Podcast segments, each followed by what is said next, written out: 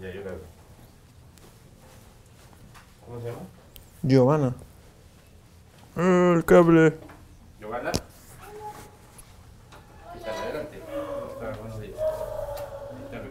Hola. Qué elegante. Gracias. Con la mochila adelante. Sí. ¿Por para qué? sacar la- las cosas, escuchar, y con audífonos. ¿Puedo poner esto aquí? Pon donde quieras, todo lo que quieras. Voy a bajar el volumen. ¿Qué Oye, volumen? por casualidad tendrá hielo. Hielo, no. ¿Qué Me por- acabo de chocar el dedo con tu puerta. Suele suceder o soy una mongolita. Eh, eres una distraída. ¿Cómo así te lo has chancado? Como que se me cerró el vidrio con. Se me, se me cerró el vidrio. Ay, carajo. ¿Cómo estás? Somos vecinos y nunca hemos parado. Bueno, ya, ya Ah, ya no. somos vecinos, Ah, ya pero no. casi. Vivo en el barrio médico. Ah, por eso nos encontramos la pasadita, bueno, hace Sí. un año. Sí, pero tú, tú eres ¿Me puedo lavar las manos? Por favor. Agüita. A ver. A la izquierda del cartel de Nirvana.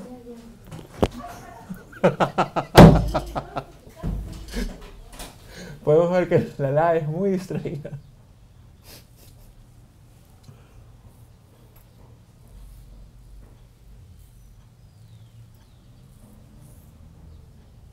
¿Tenemos cuánto, tío?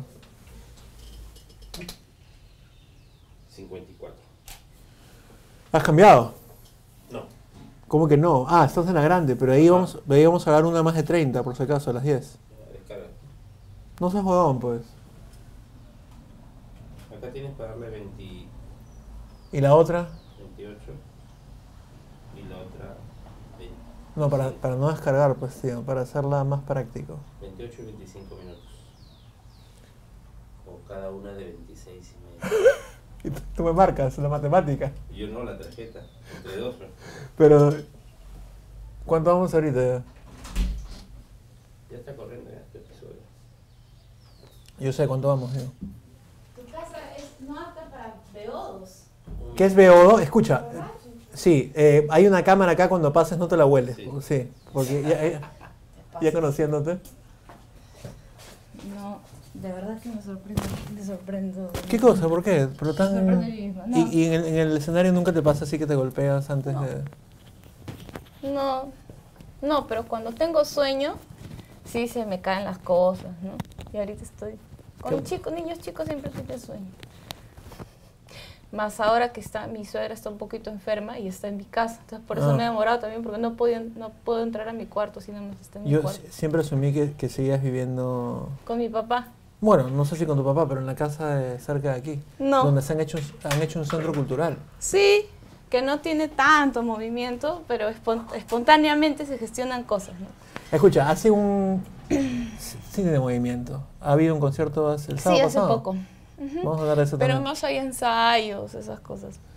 Hace en octubre o noviembre nos encontramos eh, cerca aquí, en la avenida que está en Gas- eh, Gastón Bar- no, eh, bueno, en, lo que- en- en lo que sigue en la Merced.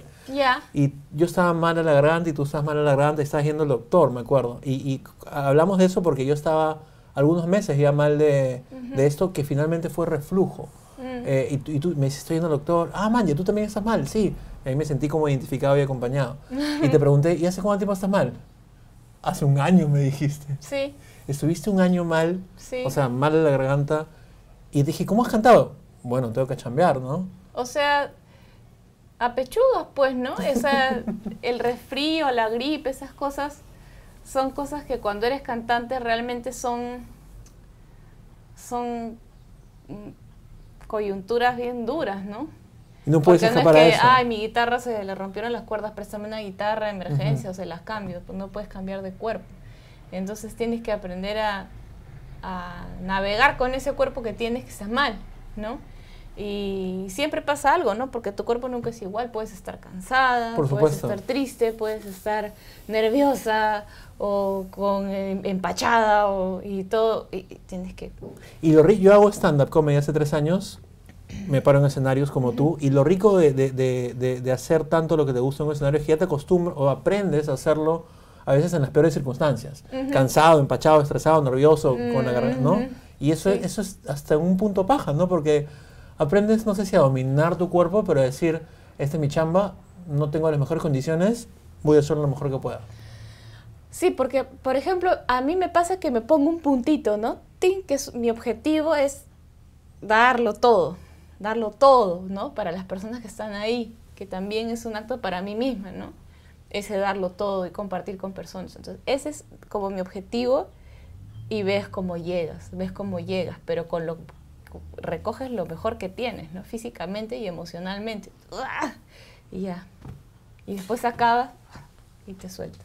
Y ese día que nos encontramos eh, en una avenida cerca aquí, también dije, oye, qué paja, este, estaba escuchando justo tu disco. ¿Cuál? El primero. Y me dijiste, ¿qué? ¿Recién? Y dije, sí, soy, soy nuevo. Porque, claro, yo soy amigo de tu hermano, de Paul, Ajá. pero antes nos conocemos, amigo en común a Natalia, Rivas. del cinematógrafo. Yo te Claro. conozco desde hace... Y además, acá, ¿te acuerdas cuando alquilaban películas abajo? ¿Tú venías acá a alquilar? Sí, alquilé alguna vez, alguna, algunas cositas. Acá abajo en mi casa había un video rent este, clásico, en época de Blockbuster y todo, pero la gente venía de varios barrios, de distintos Sí. distritos a alquilar acá porque tenía algunas caletas. Qué paja, no y lo eso era chévere. ¿Ah? No lo hubieran cerrado, deberían No lo hubieran cerrar. cerrado, pero es otra época. Sí. Escucha, yo te conozco a ti del 2004 o 2005 Mm. y, y esto de, repente te pasa con unas personas. De pronto cuando te volví a ver ya eras como que muy famoso y reconocida y respetada. Sí. Sí, de pro- fue como pum. ¿Pues sabes de la garganta? ¿Qué cosa? No, ¿Me no, no, que, encuentro en la que- que- calle? que yo te conozco del, del cinematógrafo No, hace dos- desde el 2004. De que, de que dijiste, ay, hace música. Recién te diste cuenta por ahí. cuando- No, no, no, no, ¿cómo me voy a dar cuenta Ah, por ahí? ¿por qué Tú tienes 10 años haciendo esto, ¿no? Sí, Entonces de pronto llegó la noticia eh, a mis oídos o, o a mis ojos que eras cantante y te iba excelentemente bien y eso me pasa con unas personas, que conoces a alguien en un punto de tu vida y de pronto, look, oh man, ya se convirtió en esto, qué paja. Man. ¿Cómo? Esa historia la has contado 10.000 veces, pero ¿cuál, Sí. fue, ¿cuál fue el inicio de eso? de como Lala, como compositora, como cantautora. Bueno, a mí siempre me ha gustado la música. De niña, de verdad que le pedí a mi papá, papá, por favor, quiero estudiar piano, quiero, quería un pi-". Hasta ahora siempre he querido un piano, pero todavía no tengo un piano. ¿Todavía no tienes? Pero era mi sueño. O sea, tengo un piano, un Tecladito, eléctrico, ¿no? claro. Un teclado, pero desde chica sentía como ese deseo fuertísimo de, de bailar y de tocar piano. Dos cosas súper este, caras, ¿no? Entonces, como eran caras, me daban la televisión anda, mira Yola. Y este, y no, nunca estudié ni danza, ni piano, ni tenía piano. ¿Y por qué piano Entonces- específicamente? Por una sensación que quería eso, ¿no? Ajá. Desde muy chiquita. Y siempre me gustó la música, entonces el instrumento más eh, a mano era cantar, ¿no? Entonces cantaba, cantaba, cantaba y canté en, en una orquesta de jazz, canté en el colegio, cantaba siempre. Pero no sabía que podía componer porque no había estudiado música. Y como me decían siempre que la música era como algo para gente muy estudiosa, que había tenido desde los cinco años el piano y había estudiado todas las partituras y todo, yo se me sentía como ya totalmente marginada de la posibilidad de hacer música. Lo que es totalmente falso, ¿no? Pero yo lo sentía así. Entonces cuando compuse mi primera canción, cuando en el 2004 por ahí, compuse mi primera canción, sí, no, no soy buena con las fechas, pero por ahí, y pensé que, ay, este es un chiste, un chiste, ahí está mi chiste, y le canté a mis amigos mi chiste, y mis amigos me decían, oye, cántame tu chiste, ¿no? Y empecé a cantar y me di cuenta que eso era una canción, no sé, que por más que yo pensara que era un chiste, había un acto de comunicación musical, emocional, espiritual con, nos- con una persona, desde mí hacia ella y viceversa, ¿no? Entonces eso yo entendí que era una canción, como un puente. Y a partir de ahí pasaron años, porque estaba estudiando filosofía y seguí estudiando y ya no... Lo tomé como un hecho, como que lo encapsulé y lo guardé, ¿no?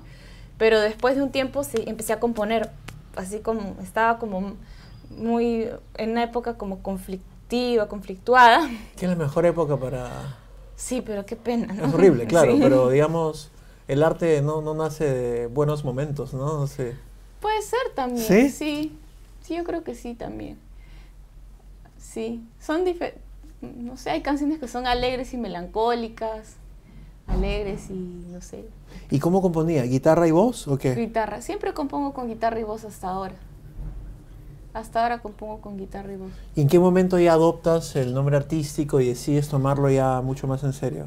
Fue creo que en 2009, porque esa canción que yo hice como chiste, que se llama Oeste, que está en mi primer disco, eh, le gustó a unos amigos que estaban haciendo un disco compilatorio para ayudar a, a, personas que estaban padeciendo el friaje en Puno en esa época, que se llamaba Hilos de Oro, el compilatorio. Y ahí estaba mi canción incluida y me, pidi o sea, me pidieron incluirla y, y, yo no tenía un nombre artístico realmente. Y mi nombre, que es Giovanna Núñez Trisolini, no me sonaba muy artístico, sino largo, ¿no? Pero suena lindo. Y amorfo, así. Ay, gracias. Giovanna Beatriz Andrea Núñez Trisolini. ¿Le estamos con esto? Y entonces, este, me, me, me, imaginé, vamos a ponerme un nombre que diga algo de quién soy yo, ¿no? ¿Qué soy yo para las personas? ¿no? Porque uno se entiende más, se entiende mucho en la mirada de los demás, ¿no? Mm. Es tu primer referente de Por quién supuesto, eres. Claro. Entonces soy la, la esto, la otra. Y en esa época mi hijo estaba chiquito, tenía dos años y no veía a nadie, no salía en mi casa, era así un, un, un gnomo. Y pu me puse la la como la nada, ¿no? La que no es nada para nadie, ¿no? Así, en mi cabeza esa es la explicación. ¿Qué pasaba en esa época? ¿Por qué tanto...? No salía porque estaba con mi hijo, estudiaba, trabajaba, toda la vez, ¿no? No tenía nadie que me ayude, así fue mi papá, ¿no? Y yo, papá, ayúdame. No, no puedo. Oh, sí, sí puedo. Pero era, me iba a clases con mi hijo, me iba a trabajar con mi hijo. O sea, tipo que estudiaba cuando él se dormía y a veces cuando se daba cuenta que iba a irme a la computadora, a la PC a estudiar, no se dormía. Y podía llegar a las 3 de la mañana y recién ahí me ponía a estudiar hasta las 6 de la mañana, me iba a la universidad y entre tanto transcribía todo lo que me caía para juntar plata, pues no, transcribía trabajos de, de chicos que estaban estudiando antropología en la católica, no entendían nada, pero así acabé mi carrera, crié a mi hijo, saqué dos discos y así. Muy exitosos, por cierto. Qué bueno. No, en serio, ¿no? Sí, o sea, sí, la gente tiene, o sea, tengo como un, un feedback, no quiero usar esa palabra en inglés, una por- respuesta. Una, retroalimentación, una, Una- respuesta. Sí, muy, muy buena de las personas, de- ha tenido muy buenas críticas también de prensa especializada como en música de cantautor o música independiente también. Probablemente, voy a decirlo yo para que no lo digas tú, debe ser la, la cantautora, compositora, artista más respetada o, o celebrada en ese momento. Depende de, de- o sea, De- del ámbito independiente me refiero, ¿no? puede ser.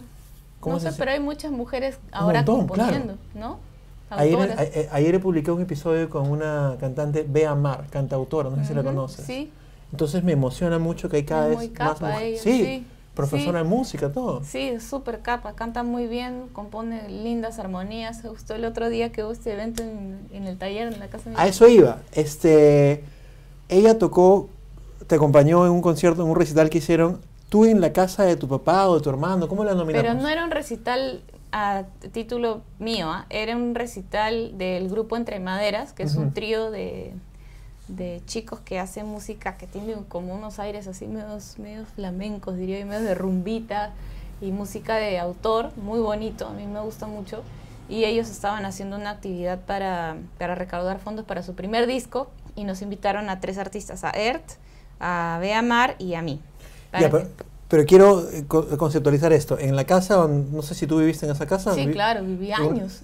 Perfecto. Y donde vivió también tu hermano, que es mi amigo, Mi que es una casa que se acerca aquí. Han eh, inaugurado o abierto un espacio cultural. Sí, lo que pasa es que esa casa fue construida por mi abuelo para hacer un taller de, de mura- para pintar murales. Entonces tiene un techo muy amplio, tiene un- unos espacios un poco atípicos para hacer Mm. casa, pero buenos para convocar personas. y Tú lo ves hacer por fuera y es, es una casa taller. Desde, Es desde un fuera se hangar, ve. parece, sí, Exacto. ¿no? Entonces, en esa casa eh, no es muy práctico habitar, pero es muy bonito hacer Como que no es muy práctico habitar. Porque no tiene pared tu cuarto, ¿no? O tienes Ah, que poner un biombo. Sí, sí, sí. O sea, pero es muy linda, es muy loca también. ¿Cómo Es se llama el espacio? ¿Cómo lo han puesto el espacio? El taller espacio. El taller espacio. Así está en redes, ¿no? El taller Claro, espacio. y ahí hacen- así se llamaba siempre el taller, le decíamos. En vez de voy a la casa, decíamos, papá, voy al taller, ¿no? ¿Y tu papá qué dice? Todo chévere. Sí, porque mi papá es súper hippilondio, es un señor abierto, relajado, amoroso, le encanta, le encanta estar con gente. Me lo cruzo muy de vez en cuando por Sí. aquí, nos saludamos, siempre Sí. te, te mando saludos con él.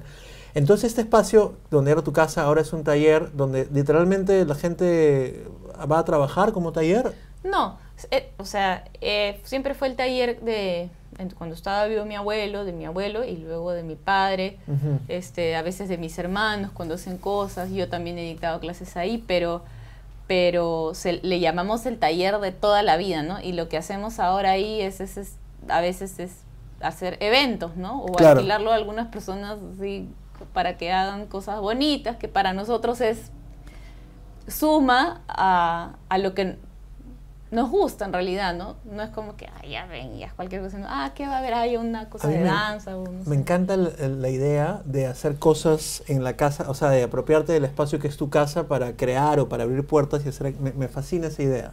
Sí, además, bueno, ojalá que la gente del barrio también lo tome como un punto de escuchar algo nuevo, porque hay ah, una carencia de actividad barrial bien brava, ¿no? Desde que los niños no juegan, cuando tienen amigos Mm, del mm, barrio, mm.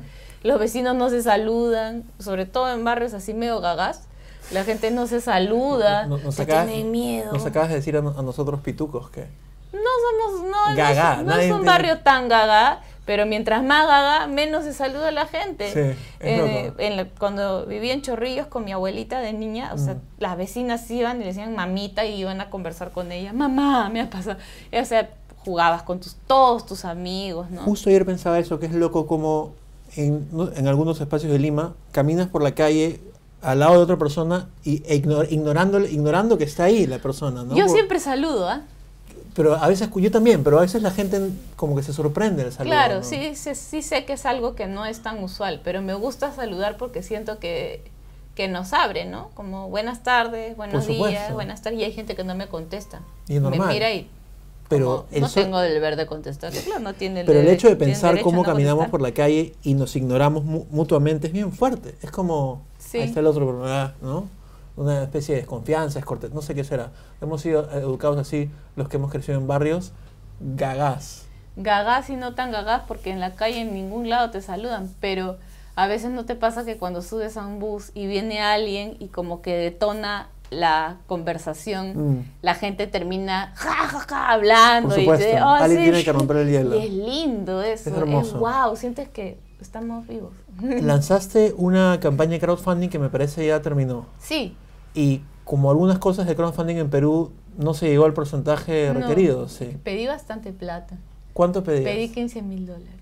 No es mucha plata. Para hacer un disco, no, ni siquiera cubre costos, Exacto, pero la o sea, persona no sabe cuánto cuesta. No, no saben, no tienen por qué saber. No. Pero lo lanzaste porque confiando en que tu comunidad iba a responder de una manera satisfactoria o generosa. ¿o sea, no esperaba llegar a los 15 mil dólares porque es un montón de dinero y hay un montón de cosas importantes también en las que invertir el dinero.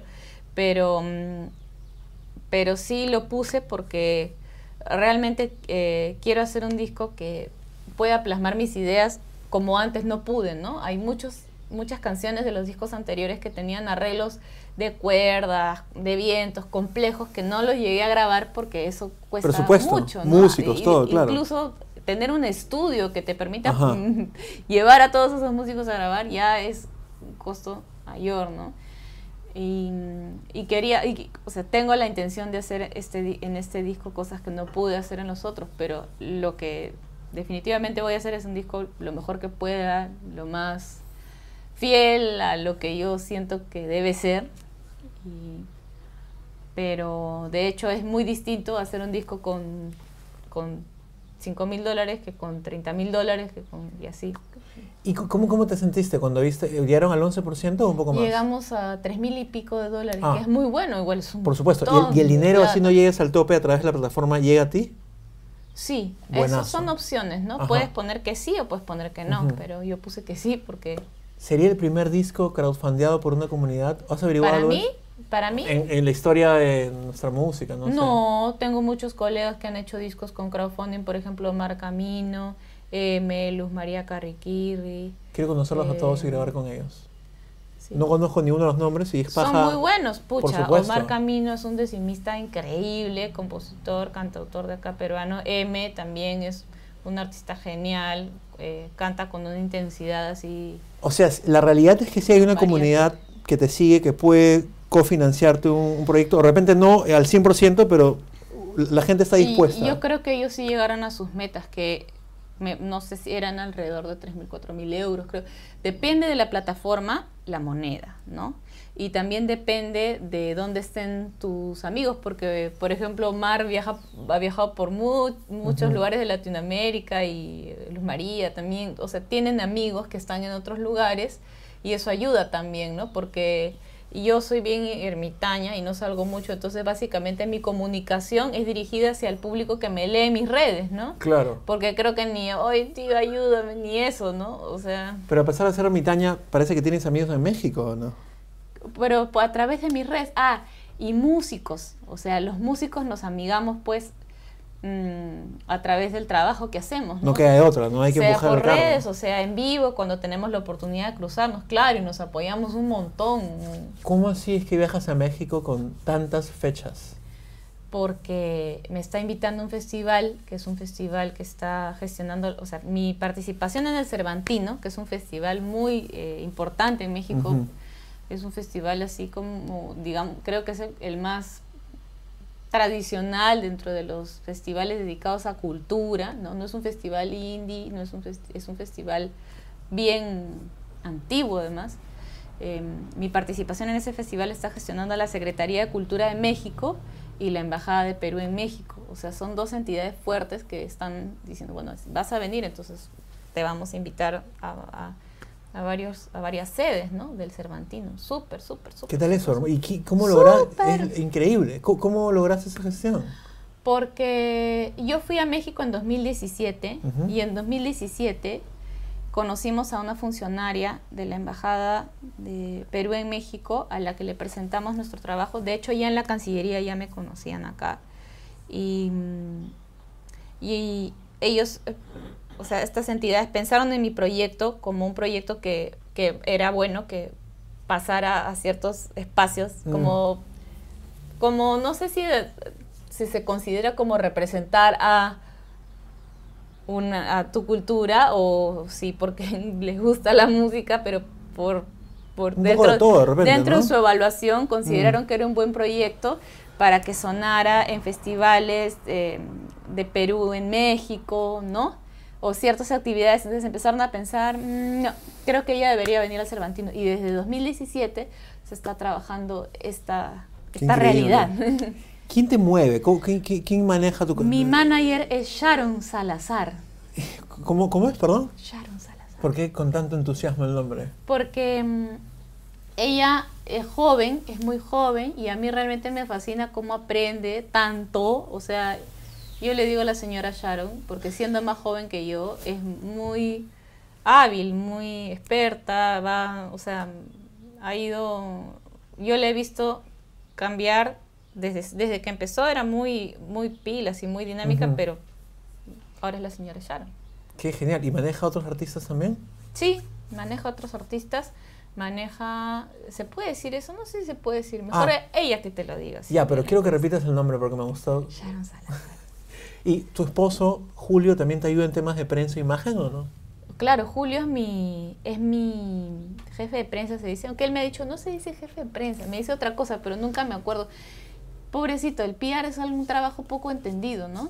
Su, Eh, su familia. y es muy complicado. Mi familia también piensa que es publicista. Le dicen, no, no soy publicista, soy relacionista público. No solo es poco entendido, sino que es un albur. O sea, uno trabaja en, en relaciones públicas tratando de exponer a un artista y más o menos dependes del humor del medio que te acoja, ¿no? Porque- ¿Me entiendes? Pero conmigo, o sea, de No, verdad que es, es más o menos que lo que hace él es canalizar eh, ocasiones porque muchas veces me llaman, más, más él es lo que, lo que Ujú. hace es canalizar esa- ese interés de la prensa en mí y cuando tenemos como ocasiones especiales como un lanzamiento de disco Mm. o, un, o, un, o un festival como este importante al que haya sido invitada, es como que ve qué medios podrían, Claro. ¿no? Y trata de, de que, de que tenga una exhibición valorada, ¿no?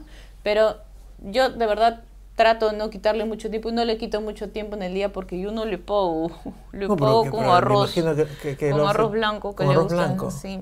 Eh, Pero lo hace con, lo pero hace lo con hace, mucho cariño, ¿no? sí, y hace las cosas en momentos específicos, no es que esté todo el día. "Oh, yeah".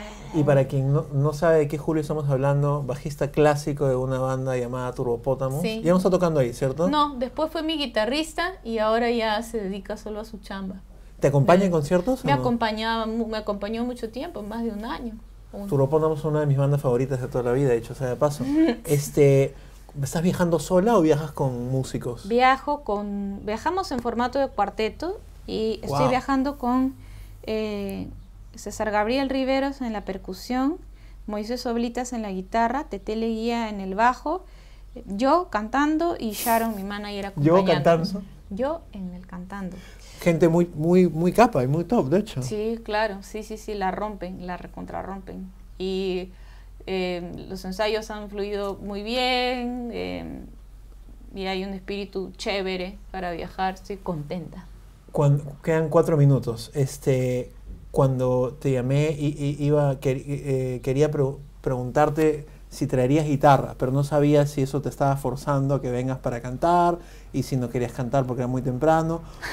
Usualmente cuando te llaman a una entrevista, ¿te gusta llevar guitarra? ¿Te piden que lleves guitarra? No, nada. Eh, normalmente no me gusta que me pidan que lleve guitarra Entonces, porque hice bien. yo, o sea, me gusta mucho cantar y tocar, pero me pone muy nerviosa tocar sola porque como no tengo tanto tiempo de practicar y tengo una especie de dislexia que hace que tenga que poner puntos de colores en mis trastes para no perderme.